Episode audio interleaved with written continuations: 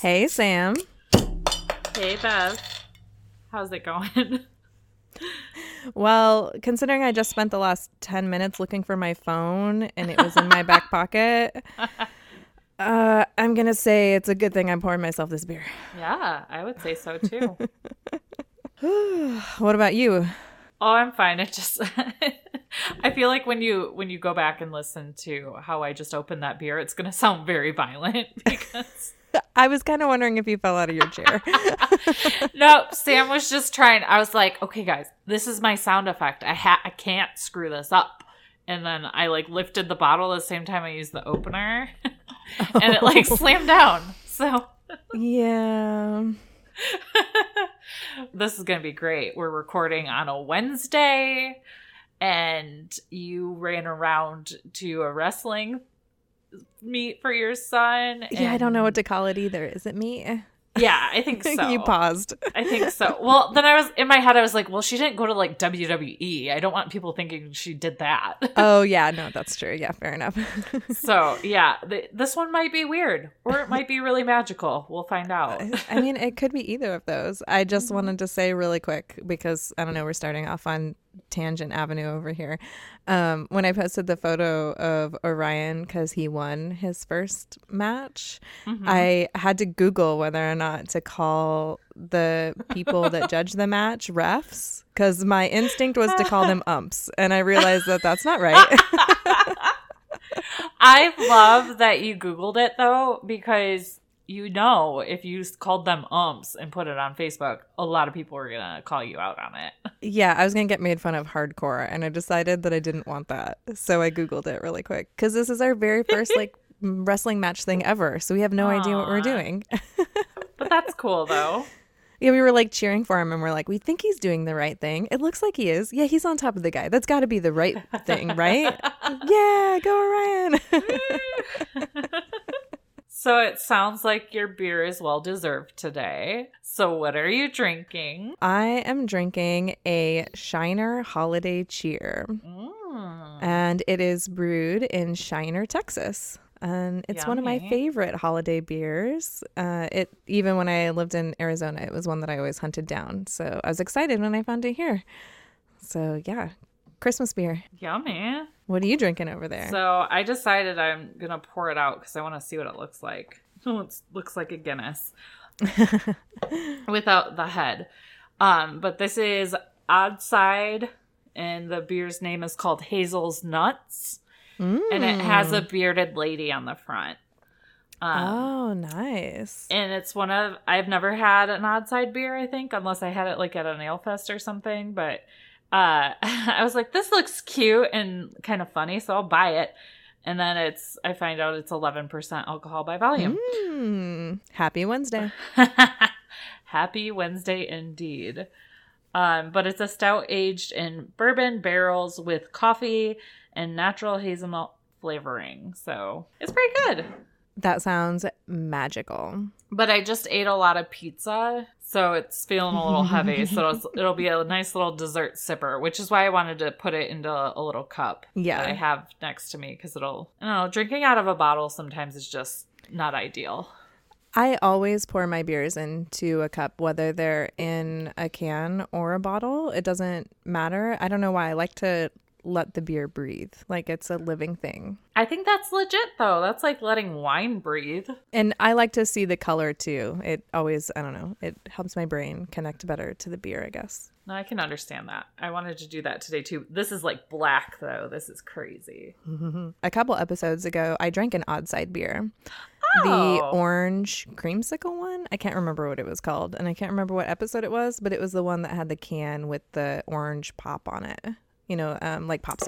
Oh yeah, yeah. I remember now. That's Yeah. funny. That was an odd side beer also. Yeah, There that is in Grand Haven, Michigan, is where that brewery Oh. is. I didn't know that. The more you know. oh, and uh, by the way, this is We Drink and We Farm Things. And uh, that's Bev over there. And that's Sam. And we like to talk about drinking and farming and make a shit ton of mistakes and tell you about it with our drinking and farming lifestyle.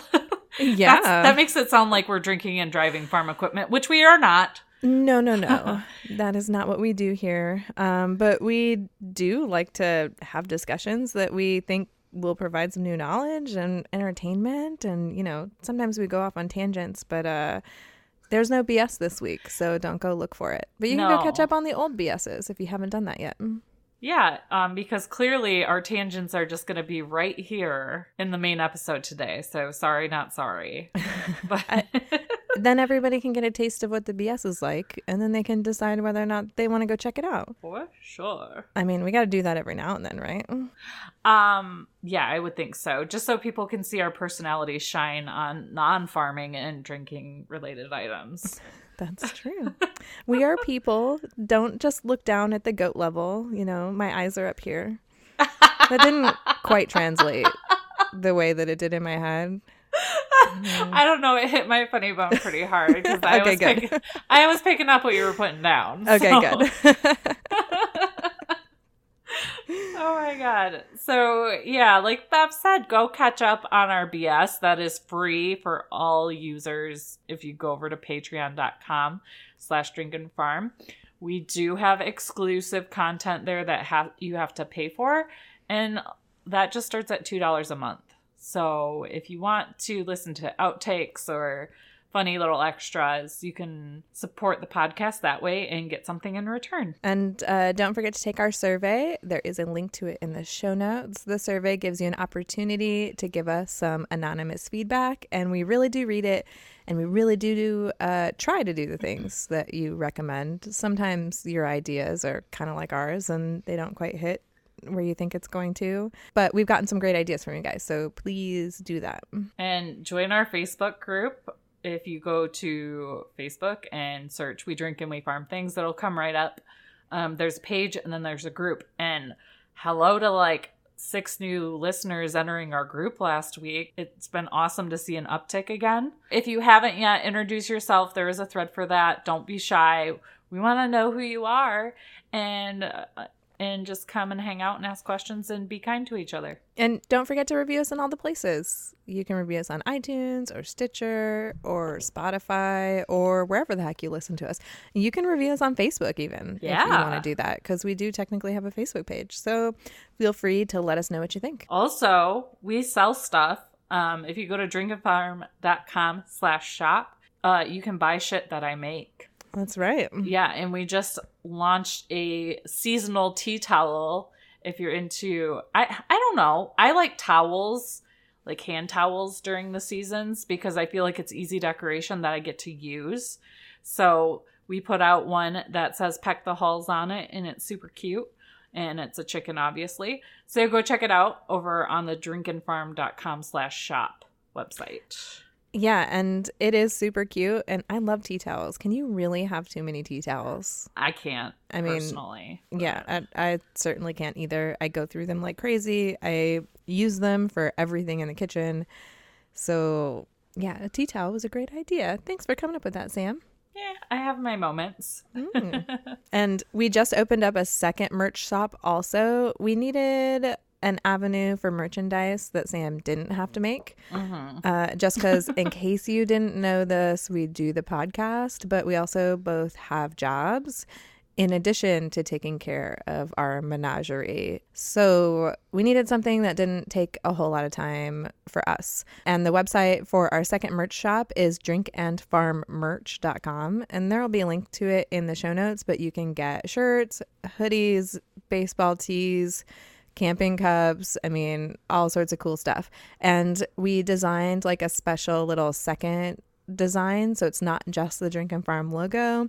Uh, there's something neat that we put together that's a little extra that i think a lot of people are really going to like. So go check it out and see if you like it and maybe order a hoodie or a shirt or something.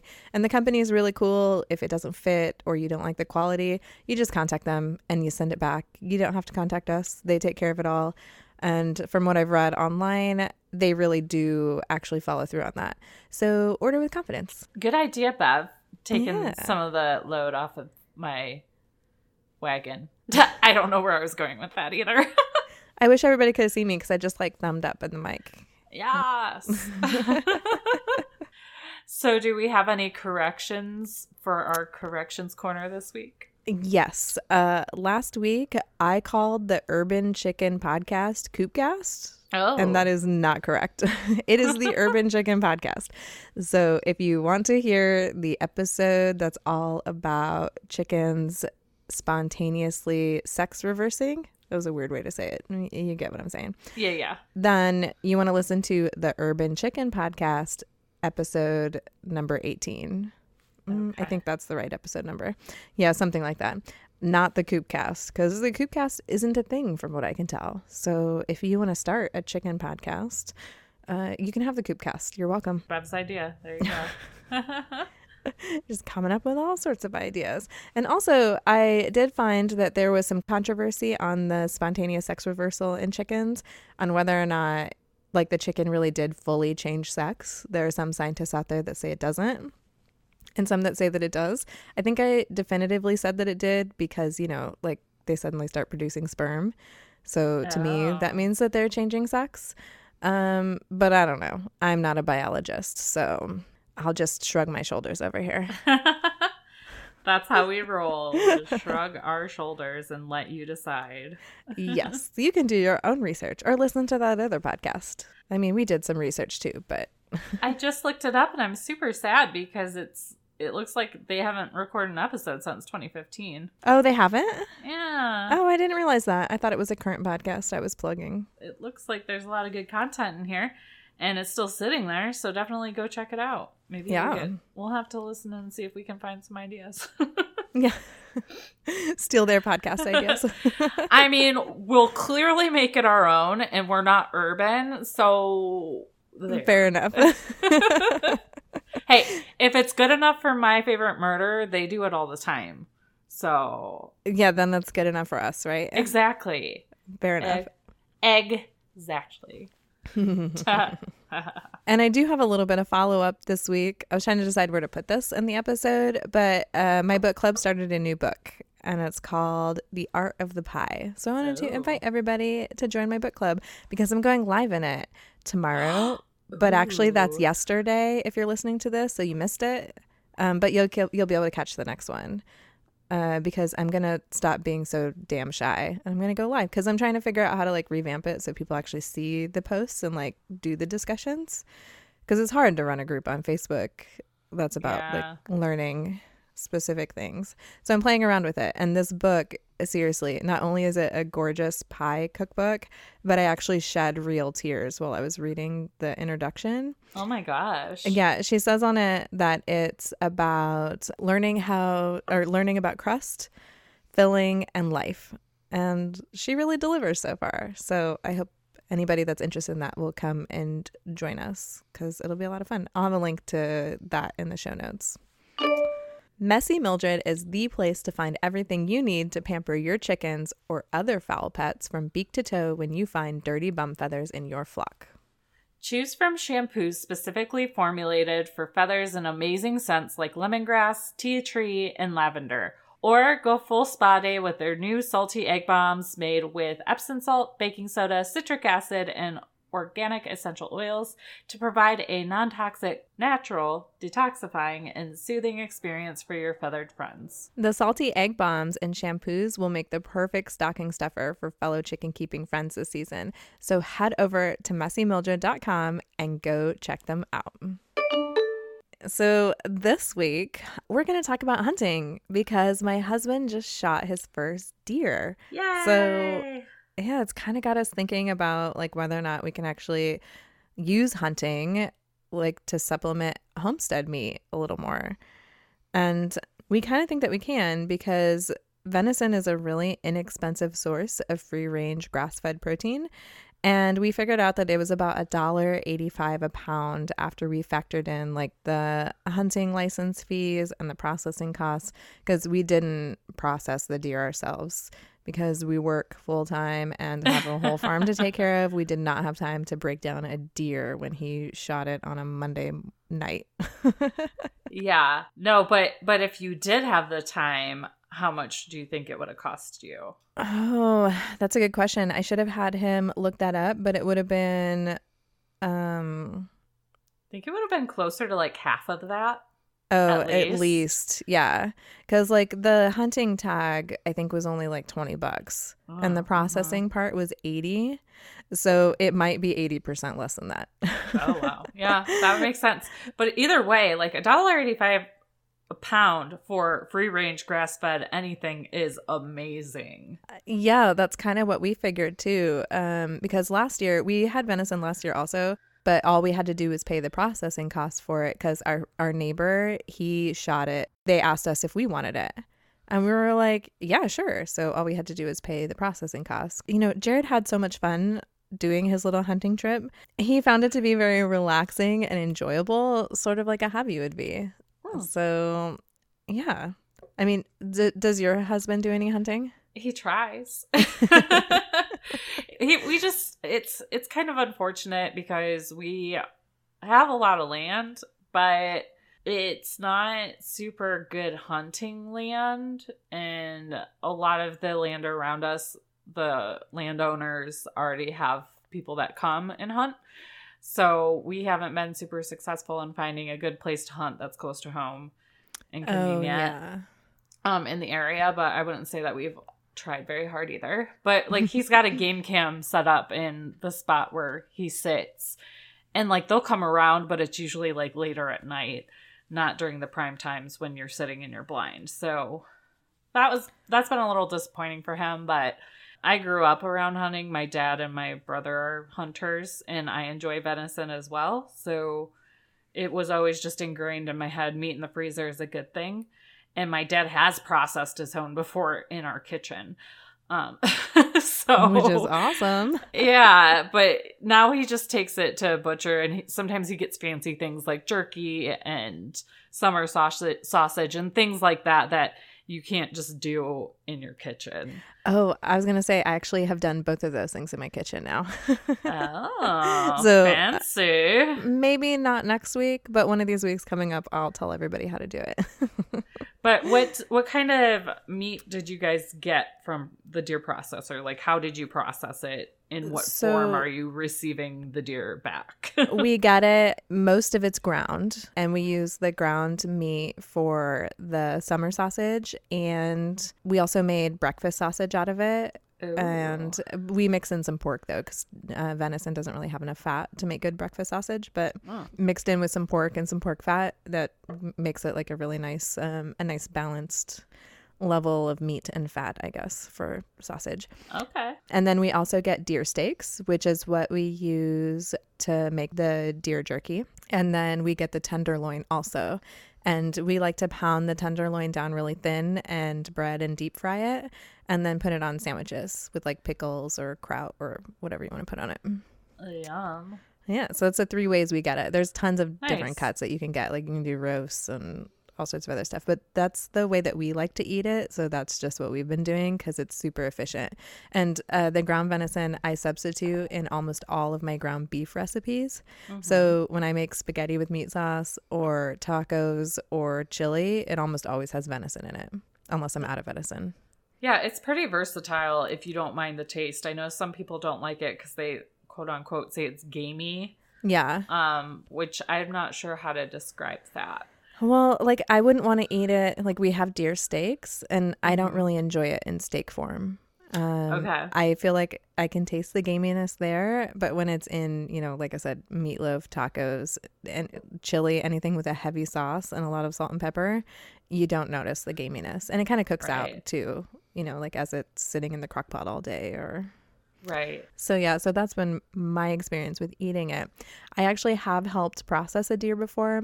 When I was in fourth grade, I lived in Montana with my aunt and uncle for a little while. And my uncle was an avid hunter. And so he would bring the deer home and my aunt and I would break it down. So like I used to help with the skinning and the cutting the meat off of the carcass while it's hanging in the garage and then the cutting down the different parts and wrapping them and labeling them for you know th- their freezer so i do have a little bit of experience with it but uh, i don't know that i could take on a whole deer by myself Yeah. No, I feel like that's something where you need mentorship and practice, or at least like turn on YouTube and watch the videos yes of somebody else guiding you along, if those are even allowed on YouTube. I don't know if they are. I mean, I'm sure that there are some out there. I think that now they have to blur out like the actual um, animal. Uh, but I believe that there are some available. So maybe I'll do a little research and we'll talk about that as follow up next week. But, you know, thinking about adding uh, hunting as an additional form of meat for the homestead kind of got me wondering if hunting was good for the environment and a sustainable source of homestead meat. I think it's a good um good thing to think about and dig into because either you hunt or you don't, right? So some people weren't raised in hunting families or around that.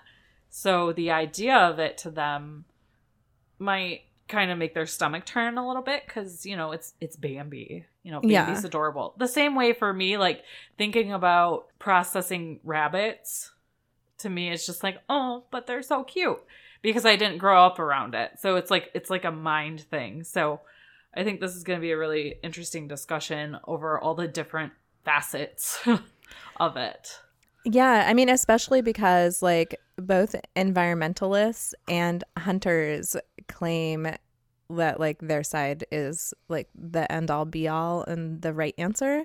But So, of like- course. yeah, I mean, right. That's the way that it goes. You know, um, you know, hunters say that hunting deer is good for the environment, and some environmentalists say like absolutely not. Hunting is killing a creature, so it can't possibly be good for the environment. So, I mean, like most things, it kind of depends on who you ask and what kind of an answer you're gonna get. Um, Yes. We're not gonna answer this. We're just gonna tell you what we found yeah. because it's kind of a question that you have to answer yourself. It yeah, and I think yeah, I agree. It I'll I'll stop there otherwise I'm going to spoil the whole conversation. yeah. So, since humans have wiped out most of the animal predators, uh, hunters normally see hunting as a natural way to cull the herds of prey animals that you know can now reproduce freely beyond the environment's carrying capacity. And many environmental and animal advocates see hunting as barbaric. You know, arguing that it's morally wrong to kill animals regardless of the practical considerations. And well, and you know, it's funny. It's not just PETA that says I that. know. Like I've talked to tons of people that still feel that way. So it's part of why I thought this conversation would be kind of fun. yeah, I just like to pick on PETA, that's all. I mean, yeah, that's true. That's going to be a running gag in this podcast now. So, PETA and the Illuminati. I mean, I think that pretty much sums our podcast up. yeah, they're in cahoots. It's so clear. so, uh, something interesting that we found out was that fewer Americans hunt today than in the past.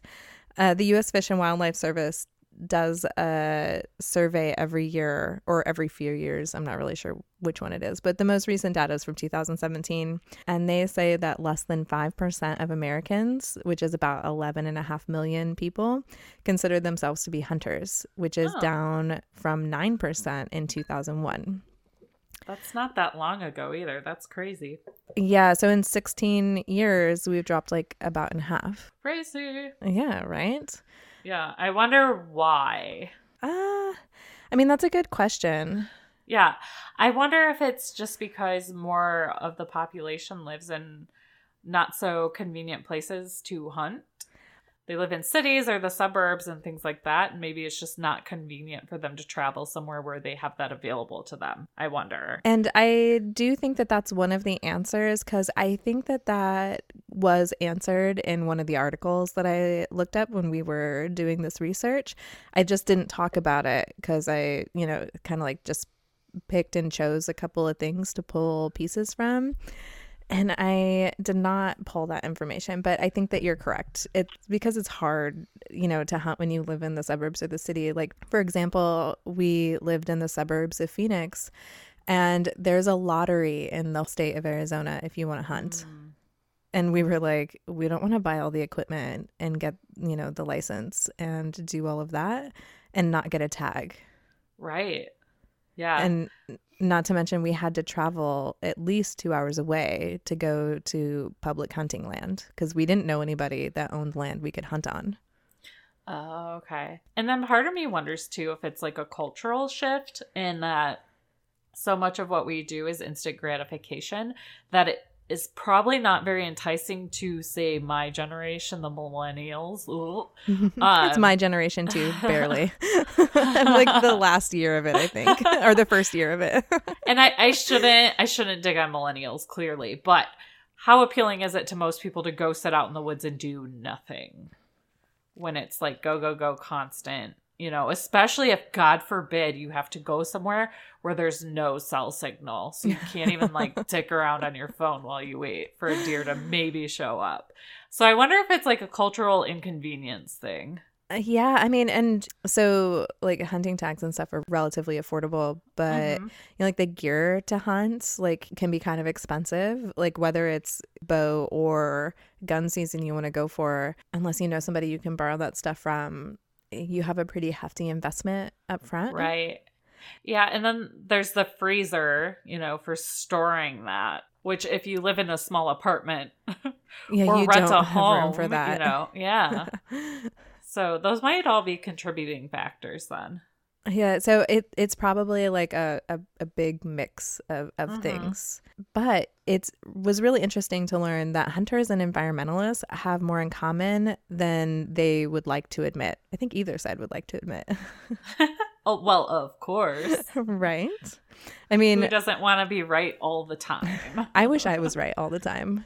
I've I've specifically been practicing saying that I'm wrong. Cuz like it takes a lot to say that and not be like mad about it. yeah, especially depending on the subject. It's true. Yeah, yeah my my opinion changes from subject to subject. Mm-hmm. I mean, mm-hmm. honestly, I don't know a ton about hunting because I don't personally do it myself, and I didn't grow up doing it. So, like, all of this is just research that I've done. So, if anybody that hunts listens to this and hears something that that we may have misrepresented, please, we want to hear from you for sure. Yeah, go on the group and just politely post about it. yeah, or you can email us directly. yeah, if you if you don't want anybody in the group jumping on you, which they they're sworn that they won't do that when they join the group, but if you're scared of that risk and want to remain anonymous, we will correct ourselves next week. That is totally true.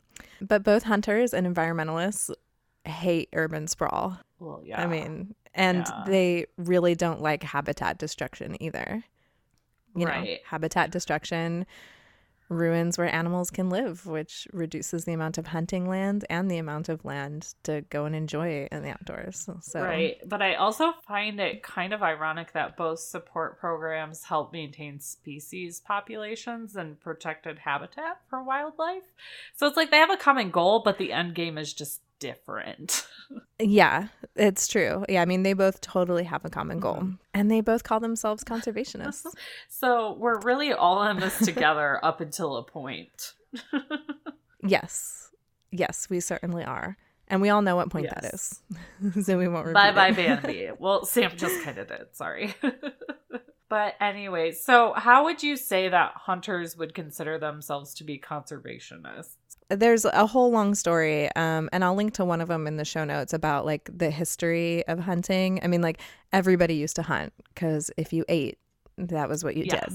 did right? So everybody was a hunter. So i guess technically when the north american conservation model was put into place it was back when almost everybody hunted. But also it was put into place because areas were being so overhunted that we lost whole species of hmm. animals like we don't have them anymore today because they were overhunted in wherever their natural habitats were. So that's why this originally came up because hunters wanted to be able to hunt in the future. It wasn't necessarily because they wanted people to enjoy, you know, the species for what they were. Um, but you know, it, all animals in their own right have an important place in the ecosystem. So when they get wiped out, you know, we don't exactly know what those effects are until years later. Right. It kind of reminds me of the whole throwing it way back here, the cod episode of Rotten, where it was like, it was so good and everybody just overfished the crap out of cod. And then people had to like step in to stop that so they wouldn't just go yeah. bye bye forever. So this kind of is kind of fishy and reminds me of that kind of idea too. Like you almost have to take it to an extreme sometimes before people realize what they're doing. Yeah, and that's totally what it is. So, this uh, North American conservation model has seven principles uh, that are supposed to be followed when the government, whether it be on a state or federal level, manages the fish and wildlife populations. Um, because the idea is to keep them around in perpetuity so that future generations can hunt and fish them or you know future enjoyers of the species can get to go and watch them Mm-hmm. there are seven principles um, and the first one is that wildlife is a public trust so basically nobody owns the wildlife even if you own the land you don't own the wild animals that live on it Does it get fuzzy though when, or is it different? And maybe we have to do some research and come back.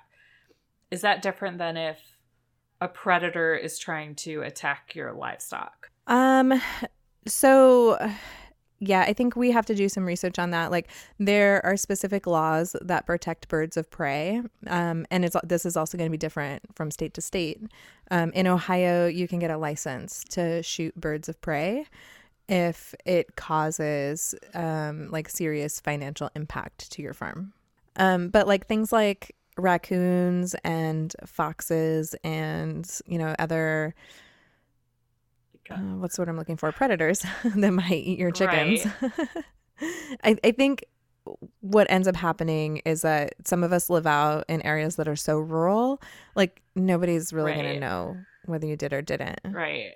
Right. I mean, that that's kind of what I'm thinking. Yeah, I agree. As But- long as you're not like shooting onto somebody else's property to try to deter something, like a raccoon Yeah. or a possum or a skunk or something like that, it seems like that is a little more reasonable. Yeah, I mean, and honestly, like depending on where you live, like uh, I know a lot of people that live quote unquote in town around here, they have a big problem with predators Oh. because they know where all the urban chickens are. Oh, Yeah, they figured it out. And you know, they live in an area where they can't necessarily shoot at those Right. things.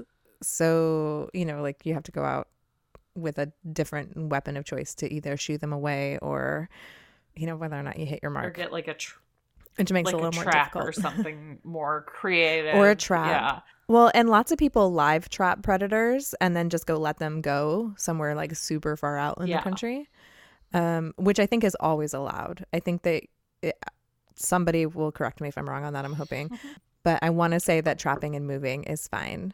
Um, there are certain protected species where that's not fine, and of course, I mean we're a podcast that is listened to internationally, so like all of this is really going to depend on your area. We are in the so something that's true in Ohio, yeah, not, is not going to apply to somebody in Southern Yeah, California, and that's Yeah. just not. Yeah, yeah yeah. Um it's almost like those those predators know where the fast food is in town well, and that's exactly what it is. Everybody that lives in town has way more issues with predators than I do out here in the country. it's so interesting I know, right? you would think it would be the opposite. right yeah Um, but also, uh, the second principle of this is that you can't sell native animals. So it's illegal to sell and trade wildlife in North America. And that includes like game meat, bird feathers, and native species. So you can't sell native species to be pets, which is, um, I said that weird. Um, but uh, this principle is why hunters don't sell their deer meat. that makes sense because you don't really think about it that way Yeah, I always wondered why they didn't. Um, if you eat what would con- what would normally be considered wild game meat, um, it's never labeled as wild because it was farmed, like from a bison farm or Oh, a, deer farm. Yeah, interesting the more you know. yeah i never maybe that should be the title of this episode the more you know. because we've both said it Yeah. And uh, the third principle is that wildlife is controlled by laws, not the free market. So they're protected from things like only being available to landowners or like the price of or importance of an animal doesn't determine how much it costs to hunt it um, so that it's not only accessible to the elite. it's not competitive then It's not competitive that way. Yeah. okay Like they're supposed to be free from that. They're just supposed to be like like federal and state regulations regarding hunting and then that's it nothing else can influence whether or not something can be hunted like that Which it looks like that feeds into number four, which is hunting opportunity for all. yeah everybody has an opportunity to hunt um, which is why hunting fees are usually so cheap as long as you're hunting in state Makes sense. And there is a code of ethics uh, when it comes to hunting because the wildlife must have a purpose. So you should be hunting it because you want the meat, and you're also supposed to use every part of the animal, like the fur and and everything else. Nothing is supposed to like quote unquote go to waste, so that you're not just trophy hunting for you know like the horns or Right. you know Yeah, we we would usually like, you know, eat it and put it on the wall. So yeah my dad has a, like four deer heads and they're like on the wall in the corner that the Christmas the Christmas tree. the Christmas tree goes in and they all get Santa hats at Christmas and oh I love it like lights or garland or something. So I'm sure if somebody's a non-hunter or a vegan or a vegetarian, that would be very disturbing to them. But I'll have to send you a picture of it, Bev. uh, I will enjoy that. Um, we don't have any taxidermy here. We did send Jared's first head off just to. I wanted the skull and the rack, and I'll put that up ah. somewhere, like as like tasteful modern taxidermy, I guess. Yeah. Because like my style is more modern from that perspective. So like putting a whole taxidermied head on the wall wouldn't really fit in with the vibe that we have going on around here. if that makes sense. yes, it does. It does. So yeah, so there's totally nothing wrong with with mounting the head or saving any piece of it that is quote unquote a trophy as long as like the rest of it didn't go to waste. You can't harvest an animal, cut the head off and leave the rest of it out there. Right, right. Yeah. Yeah, big difference. yeah, totally a big difference. In fact, one could argue that doing something with the head or like the trophy pieces of it really is using the whole animal. Oh. Yeah. I mean, yeah, because like Yeah, eventually, yeah, yeah. like how many heads do you need? Like we'll eventually be sawing off the antlers and giving them to the dogs to gnaw on, and you know Yeah. the bones can get boiled down for uh, venison broth. Although I don't know what venison broth would taste like. If somebody knows, I would like to know. Yeah. I don't know that answer at all. I'm genuinely curious about that. so please write us. so please let us know. Email us at drinkandfarm at gmail.com. And wild animals are also international resources, which is why there's like treaties into place that that cover them when they cross the border. Mm-hmm. So you know, like we have uh we have migratory fowl that you know go from Canada probably all the way down to Mexico and then back up, and you know deer they don't care about borders, uh, along with a whole host of other game animals. Yeah, I don't think they read maps very well. So they don't. you know, I'm glad there are rules in place to protect them for their lack of map reading. yeah, no, they don't get like arrested for illegal trespassing or anything. Could you imagine though, like trying to put a Canadian goose in handcuffs? I'd be afraid of getting attacked by that. Oh, they're crazy. oh, I know. and then, whew, this is this seven principles was a lot longer than I thought it was. Ah, You're welcome. the very last one is that they have to be uh, managed by sound science. So we use scientific principles to understand population dynamics, behavior, and the habits of wildlife so that our decisions can be based on those sound scientific principles.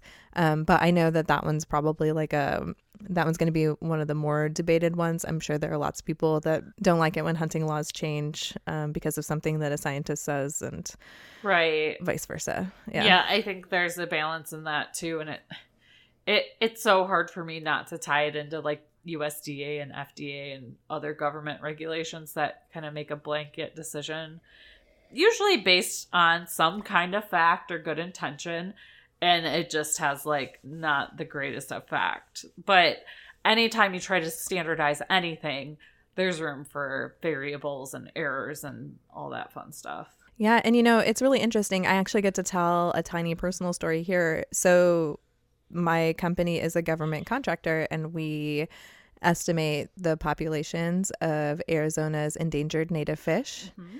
And we put out a lot of documents that local fishermen really hate. because so like I'll just give you like a short biology lesson on fish. The fish with the biggest mouth always wins, hands down. Huh. And like the biggest mouthed fish that we have in our waterways in Arizona, or I don't want to say it's the biggest mouth fish, but the one that continues to win over and over again is the big mouth bass, which isn't a native fish to Arizona. It was introduced into the waters to increase sport fishing. Okay. But it's wiping out the native fish species. Oh, okay. Yeah. So, like, so basically, what we keep saying over and over again is that they just can't live together. We don't have to get rid of the big mouth bass because we understand, and we'll get into a little more of this a little bit later, um, we understand where the conservation money comes from. So we're not saying that big mouth bass have to go away, but we're saying that we need to create areas where the native fish can live unmolested by the big mouth bass because otherwise the ju- juvenile fish don't grow up and they don't reproduce and we have to continually stock the native fish in order to keep the population up. That so, actually makes a lot of sense. right? But it doesn't to fishermen. We get emails from fishermen saying that when they find one of our quote unquote trash fish, they try to get them and they throw them on the banks to die. Yeah. Oh my God. People suck. I used to have to field those emails. Thankfully, I don't anymore because they really upset me. oh, and you probably have to respond professionally if you respond at all. Uh, nope, we don't respond at all. Okay. We're not required to. Thank goodness. That was my very layman's like term version of what it is that we do. but no, that that that makes a lot of it, it, it makes a lot of common sense to me because you explained it in a way that was like in layman's terms. It wasn't overly scientific or overly technical. Well, and I think that that might be what happens is like the scientists and the hunters aren't communicating properly to the lawmakers and then that's when like people get really pissed off. Right, they get pissed off and then they try to please both parties and when you try to please everybody, usually doesn't work you usually please nobody. Exactly. Right? Exactly. We've all heard that, like, common phrase. yes. We're just reinventing the wheel today. Well, and talking about that conservation money, um, the other piece of the puzzle for hunters being conservationists is through the Federal Aid and Wildlife Restoration Act, which is more commonly known as the Pittman Robertson Act hunters fund conservation programs. This act sends revenue from the excise tax on firearms, ammunition, and other related equipment to state wildlife agencies, which is used for conservation projects, hunter education, and outdoor recreation access. So, through this act, sportsmen and women have contributed more than $19 billion to conservation since 1937. Oh. Yeah. That's that's nothing to turn your nose up at. No, certainly not. And um, these payments that are normally made to like state fish and wildlife agencies have resulted in the recovery of deer, turkeys, and several other non game species. So it benefits hunters and non hunters alike. Oh, okay. Yeah. That's interesting. And the most interesting piece that I discovered is that so while hunting participation is down, like other outdoor activities like bird watching, kayaking, and hiking are on the rise, but there's no tax or fee vehicle that's being utilized to increase wildlife conservation funding for these other outdoor activities. Mm. So there was a proposed quote unquote REI tax that would use taxes for outdoor recreation equipment for more conservation funding, but it was struck down. And I don't really know why. I didn't try to dig in too deep to it because like we already had all of this to talk about. Yeah.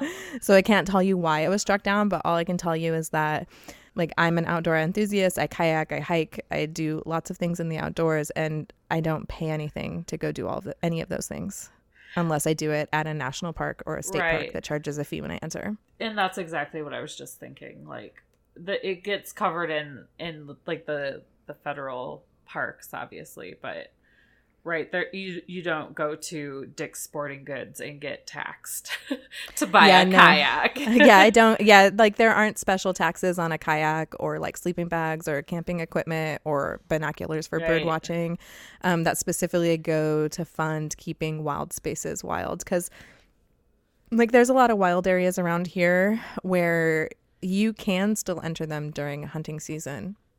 It's probably not overly wise to, right, especially mean, if for you're not obvious wearing reasons. orange.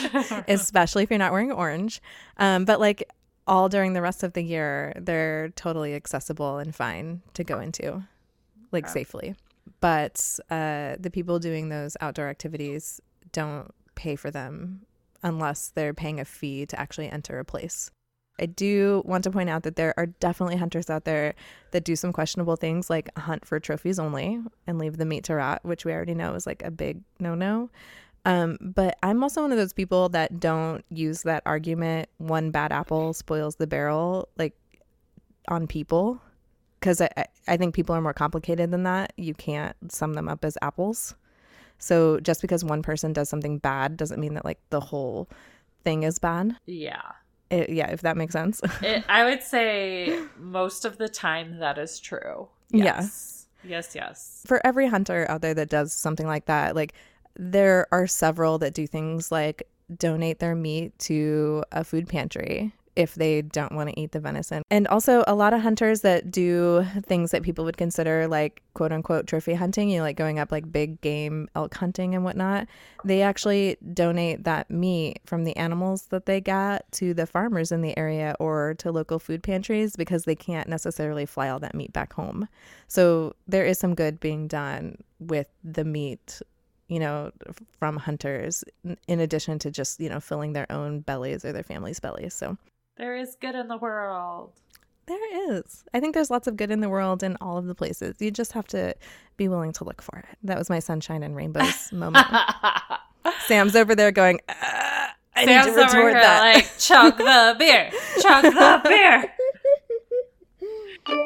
It may be the most wonderful time of the year, but do you ever feel stumped when someone asks you what you want as a gift? Well, we have the perfect gift idea for you to share with your loved ones. Tell them to give you the gift of a Henny and Rue. Yes, and there's a winter bonus box that just came out. Included in that box is a big one pound bag of Grubblies, a lovely laser cut and hand painted hen ornament, a Rocky Peck toy from Omlet USA, the book Locally Laid, a fun and informative memoir, Henny and Rue's very own Coop Complete dried herbs, and the Henny and Rue peppermint lavender comb and wattle salve for frostbite prevention.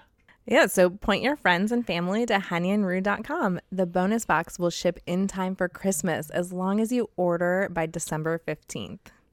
And if you can't wait and just want to treat yourself, go over to hennyandrue.com. You can snag the monthly subscription for yourself, which will start in January and it includes an amazing chicken scarf. Oh, I can't wait for that. I know. And you can use code DRINKANDFARM at checkout to get 10% off your first box. So hurry over there and do that. We've already talked about how there's been a decline in hunters.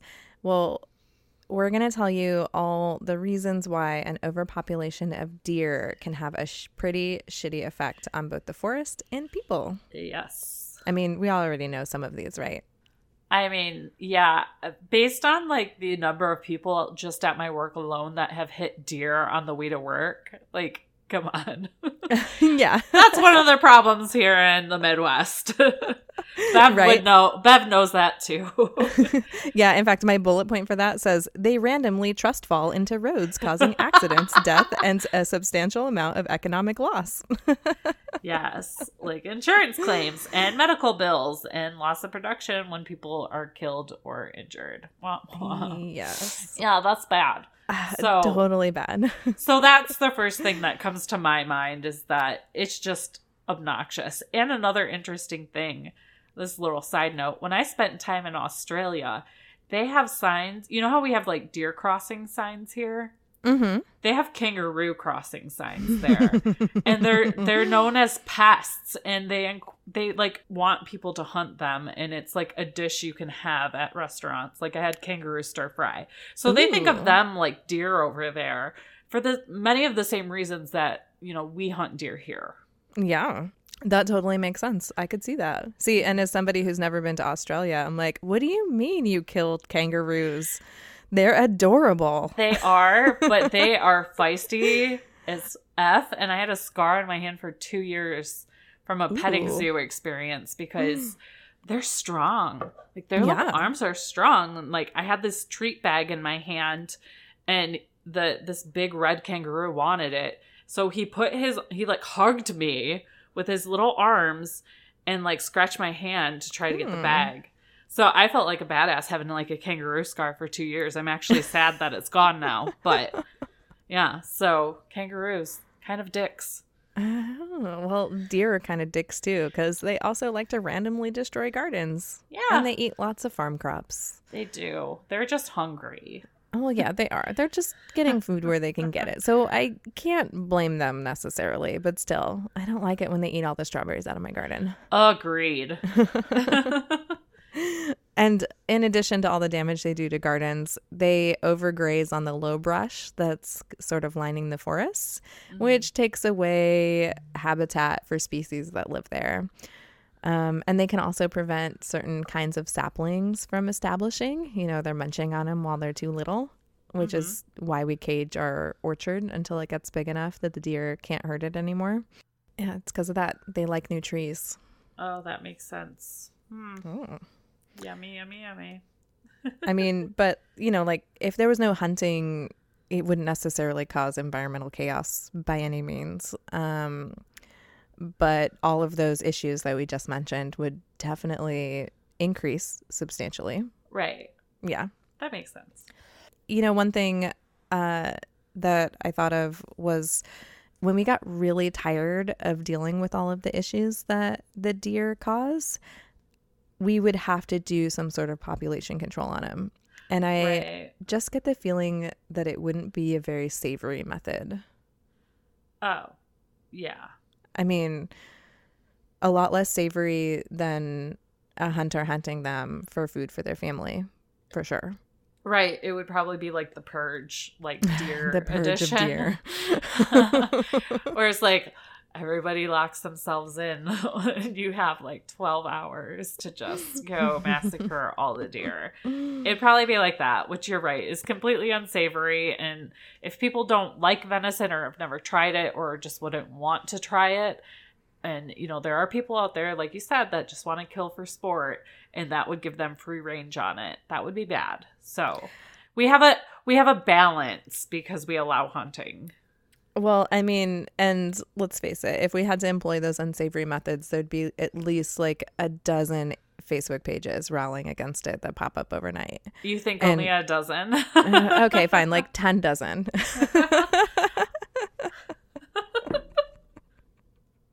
and then there'd be like two dozen protesting those pages. there we go.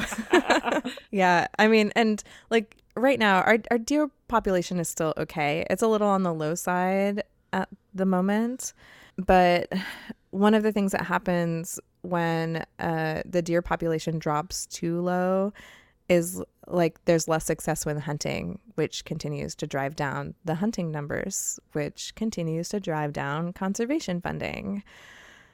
Dun dun dun. dun dun dun. You do it at a much more ominous tone than I do. well, I am the more cynical one out of the both of us. So There we there's go. That Yeah. I mean, and interestingly enough, because of this chronic wasting disease thing, somebody that we talked to that like directly benefits financially from deer season mentioned that he wishes Ohio would just like stop hunting for like a year or so so that the population could come back up. Okay. Yeah, I mean, I guess it's dropped that low from what they're seeing, but I don't know. I didn't find anything like that on our DNR pages, but I guess there has been less success with hunting the last couple of years. So that's what he thinks, so that, you know, people can go out and hunt and, you know, always get their animal. Because I think that's one of the things he's afraid of is people losing interest and then deciding not to continue in the sport. Because, you know, that's like part of the ways he makes his livelihood. I don't think anybody does that as like a full time thing. Right. Even the guy that did our skull for us, like I think he does that on the side. So it's like an extra, you know, like side gig for the family Yeah. during hunting season. Yeah.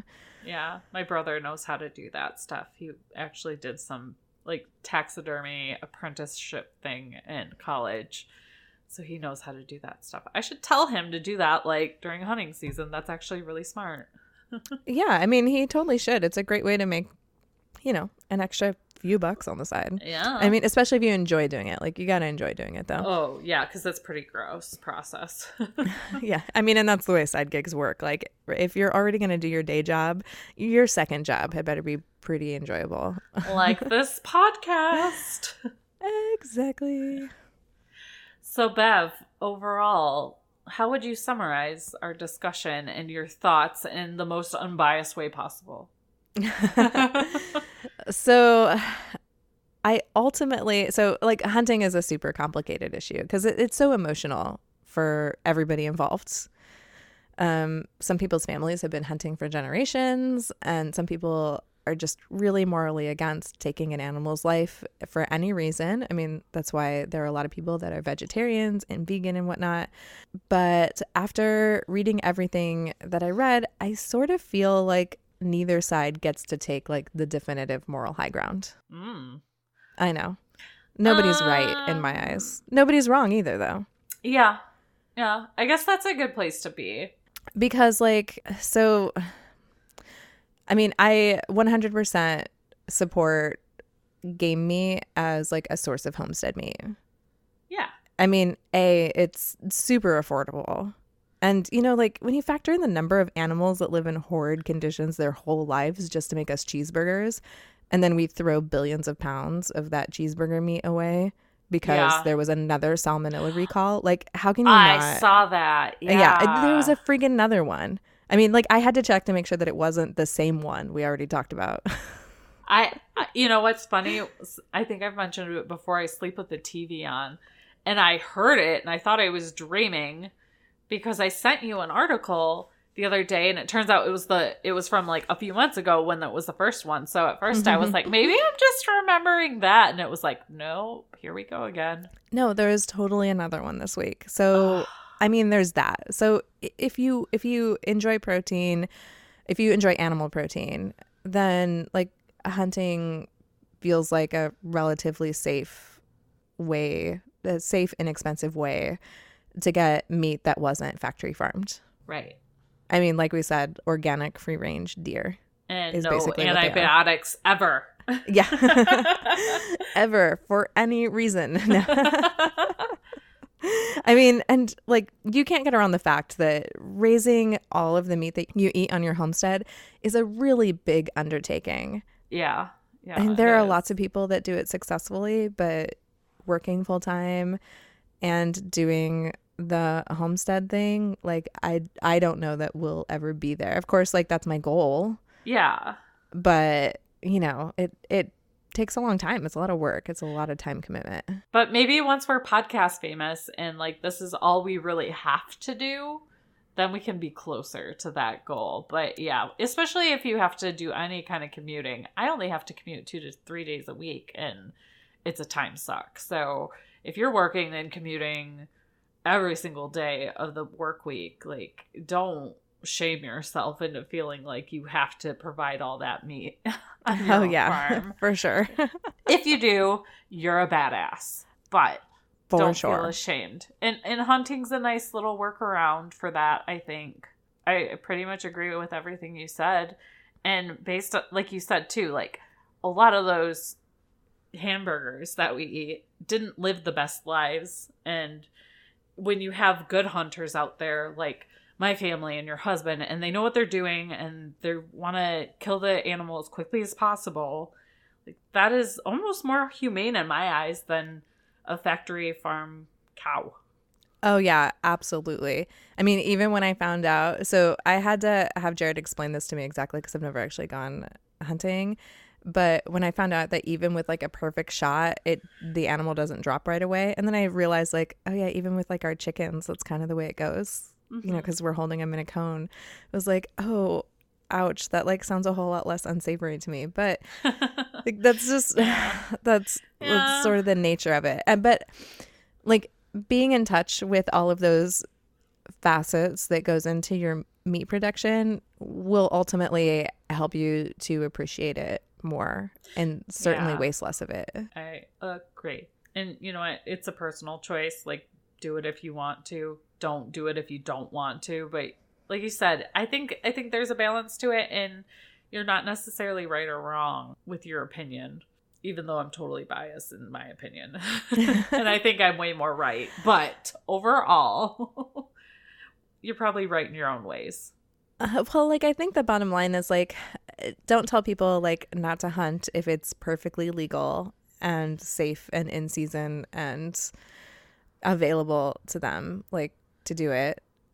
But, you know, also, I don't know. I don't know what the hunters should the the hunters should stop just thinking that environmentalists are that they're just a bunch of tree hugging hippies. I mean, because yeah. I guess like someone could technically describe me as a tree hugging hippie, I suppose, because I oh, technically I am an environmentalist. Yeah. yeah. I mean, like I that's what I time. do. I'm like, she's basically like a positive hippie. Yeah, and I am just cynical bitch most of the time. That's why this podcast has balance. yeah, we're balanced just like hunting.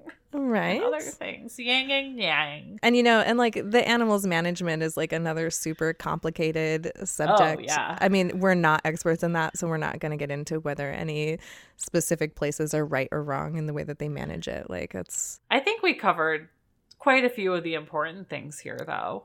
Yeah, I think so too. And I think working in conservation, I kind of get to have like a like a little lens into the way that yeah. some of those eh, government like regulations end up coming into play. So I feel like I have a little more sympathy for them than say like, you know, somebody that really enjoys hunting and has been a hunter for generations is going to have cuz like their job isn't easy for sure.